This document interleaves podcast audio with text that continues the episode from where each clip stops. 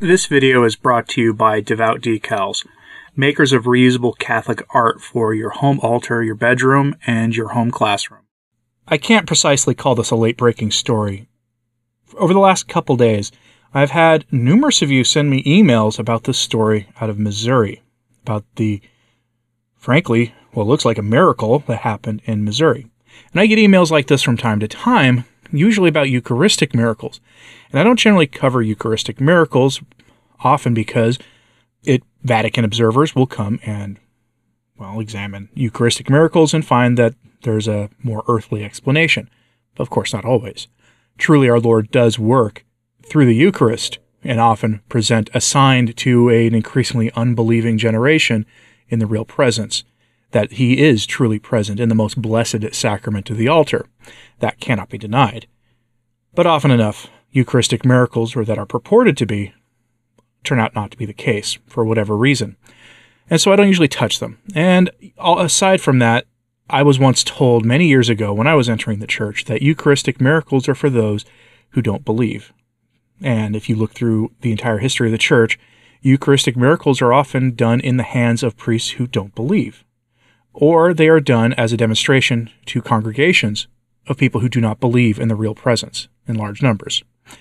And so I don't usually touch them for that reason. I do not doubt the real presence of our Lord in the most blessed sacrament of the altar. But this story today is a little different.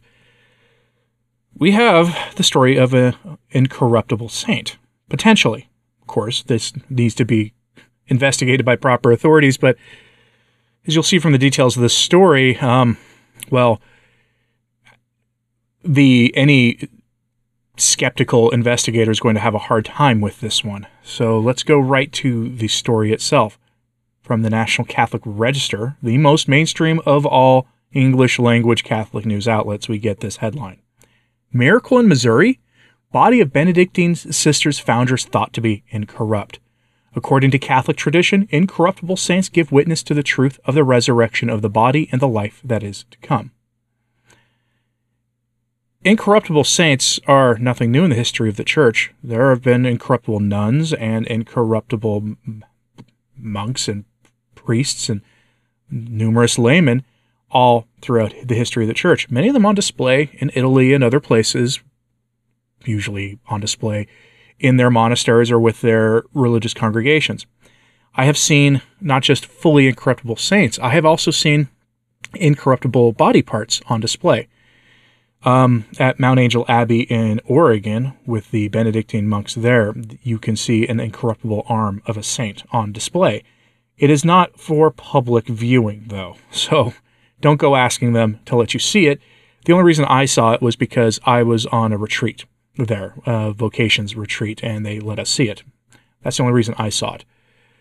But this is nothing new in the life of the church. And though this is to be separated, though, from some saints whose bodies were not incorrupt, but who have like a wax mask placed over them. To be clear, we are not talking about a wax mask here. We're not talking about a attempt to make to present what the saint looked like in life with a mask of some kind. We're talking about potentially the real deal here. Let's get some details from this from the article. Quote Hundreds of pilgrims have descended on a Benedictine monastery for religious sisters in rural Missouri in recent days after news began to spread on social media last week that the recently exhumed remains of the Contemplative Order's African American foundress appear to be incorrupt, four years after her death and burial in a simple wooden coffin. Sister Wilhelmina Lancaster founded the Benedictine Sisters of Mary, Queen of the Apostles, best known for their chart topping Gregorian chant and classic Catholic hymn albums in 1995 at the age of 70, leaving the Oblate Sisters of Providence, her community of more than 50 years, to do so. Known for her devotion to the traditional Latin Mass and her faithfulness to Benedictine contemplation and the Liturgy of the Hours, she died at the age of 95 on May 29, 2019, on the Solemnity of the Ascension. Roughly four years later, on the Solemnity of the Ascension in the Latin Rite, the abbess and sisters decided to move her body to a final resting place inside their monastery chapel, a long standing custom for founders and foundresses. Expecting to find bones, the Benedictine sisters instead unearthed a coffin with an apparently intact body, even though the body was not embalmed, and the wooden coffin had a crack down the middle that let it let in moisture and dirt for an unknown length of time during those four years. We think she is the first African American woman to be found incorrupt, the current abbess of the community, Mother Cecilia, told EWTN's ACI group on Saturday. As the head of the monastery, it was her role to examine what was in the coffin first. End quote. All right, so two things here. I am what you would call a partisan of the traditional Latin Mass. I will beg you, please do not use this incorrupt potential saint for these internal battles of the church. This is not a church, this is not a video telling you about the crisis in the church, how bad things are in XYZ diocese with bishop or pope or whatever. Do not use this for that, please. I beg you. You may see some unscrupulous coverage of this from other commentators today and in the coming days. Please do not use this as anything like that. Let's not turn a miracle to some earthly purpose, even though you can argue that the restoration of the Latin Mass, as I do argue, is not purely an earthly purpose. In fact, very little to do with an earthly purpose. But please let's not use this for that purpose. Let us just actually glory God in thanksgiving for the sign he has given.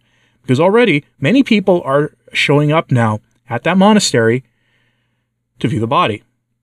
It's becoming a pilgrimage site, which is not to be unexpected.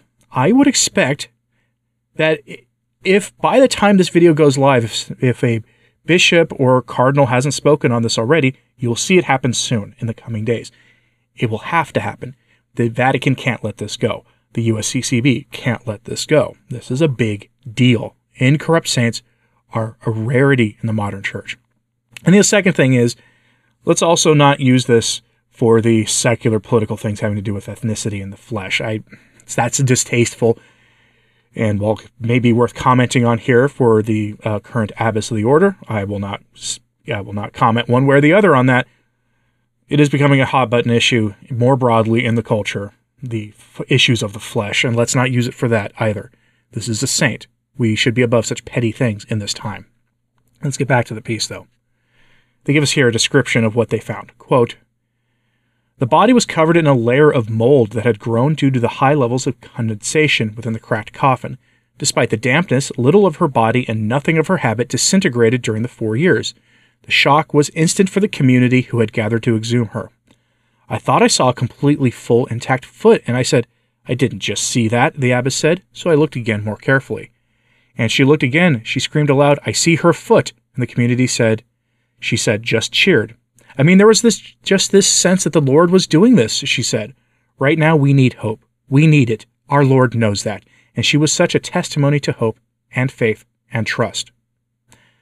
The Catholic Church has a long standing tradition of so called incorruptible saints, more than a hundred of whom have been beatified or canonized. The saints are called incorruptible because years after their death, parts of or even the entirety of their bodies are immune to the natural process of decay. Even with modern embalming techniques, bodies are subject to natural processes of decomposition. End quote. And that is the correct attitude from the nuns. That this this is a sign of hope. That we need hope. We desperately need hope in this time. War is looming for everyone right now. There's a very existential crisis going on in the modern world, brought upon by our rulers. People have turned their back on the church. The news items I cover every day here for you really speak to why people have done that. People need a sign of hope, a sign of faith. They need a sign that God is really there. Perhaps that's what this is. I know that sounds like, what else do you need? But really, you should ask yourself this. Signs are given both as a sign of love from God that He is still there. They're also a sign given to an unbelieving generation. That is what they're for. They are a sign that God is here. So rejoice in this. Make this a good news item. But don't use this for the great divide in the church. Instead, let's use this as a, a moment to enkindle our faith, to get on our knees in thanksgiving to God and give thanks to God for everything that He has done and for this wonderful sign He has given, and that His love is still there for all of us who need it. That's what this should be for, nothing more, and nothing less. Certainly not as fuel for the divisive fires going on in our time in the church. We have enough of that as it is, with all the bad things going on in the church and in the world, that we don't need to dump more fuel on the fire. So please, please refrain and restrain yourselves from using this as some sort of gotcha moment in the great divide in the church. That doesn't help anything. We are all Catholics. Let's act like it for once, please. I'm curious what you think of this. Are you planning to go? Let me know if you're going to go. It's in Missouri. You can easily look this up online how to get there. I suspect the nuns are going to have to figure out how to handle the influx of pilgrims coming to visit them. Make sure when you do to treat the site with due reverence that you should be, dress appropriately for it, as if you're going to Mass. And if you don't have a habit of, you know, trying to dress a little better for Mass than you do on a daily basis, please make the effort to fix that in your life in general, but maybe this is a good time to start. But as a, as a general rule, if you're letting going to go visit this, I'm curious what you're going to do. If you have visited this already, because people have already gone, take some pictures. Maybe send me a few pictures. I'd be very curious what your what your experience is. I'll be doing a mailbag video for a weekend video here very shortly, and I may include them if you get them to me in time. The uh, link to this article will be on my sources page at returntotradition.org as usual. So go check that out. It's a good backup place to follow me in case uh, you you know YouTube stops sending you my updates or whatever, which happens from time to time. But I'm curious what you think of this. What do you take this to be a sign of? Is this a sign of God's great compassion and mercy for a sinful generation? Is this a sign for us for to enkindle our faith in a time when many are growing lukewarm and parishes are emptying? Is this something else? I'm curious what you think about this. So let me know in the comments, please. Like and subscribe if you haven't. It does help. So does sharing this on social media. That helps a lot too. And as always, always pray for the church. I'm Anthony Stine. Ave Maria.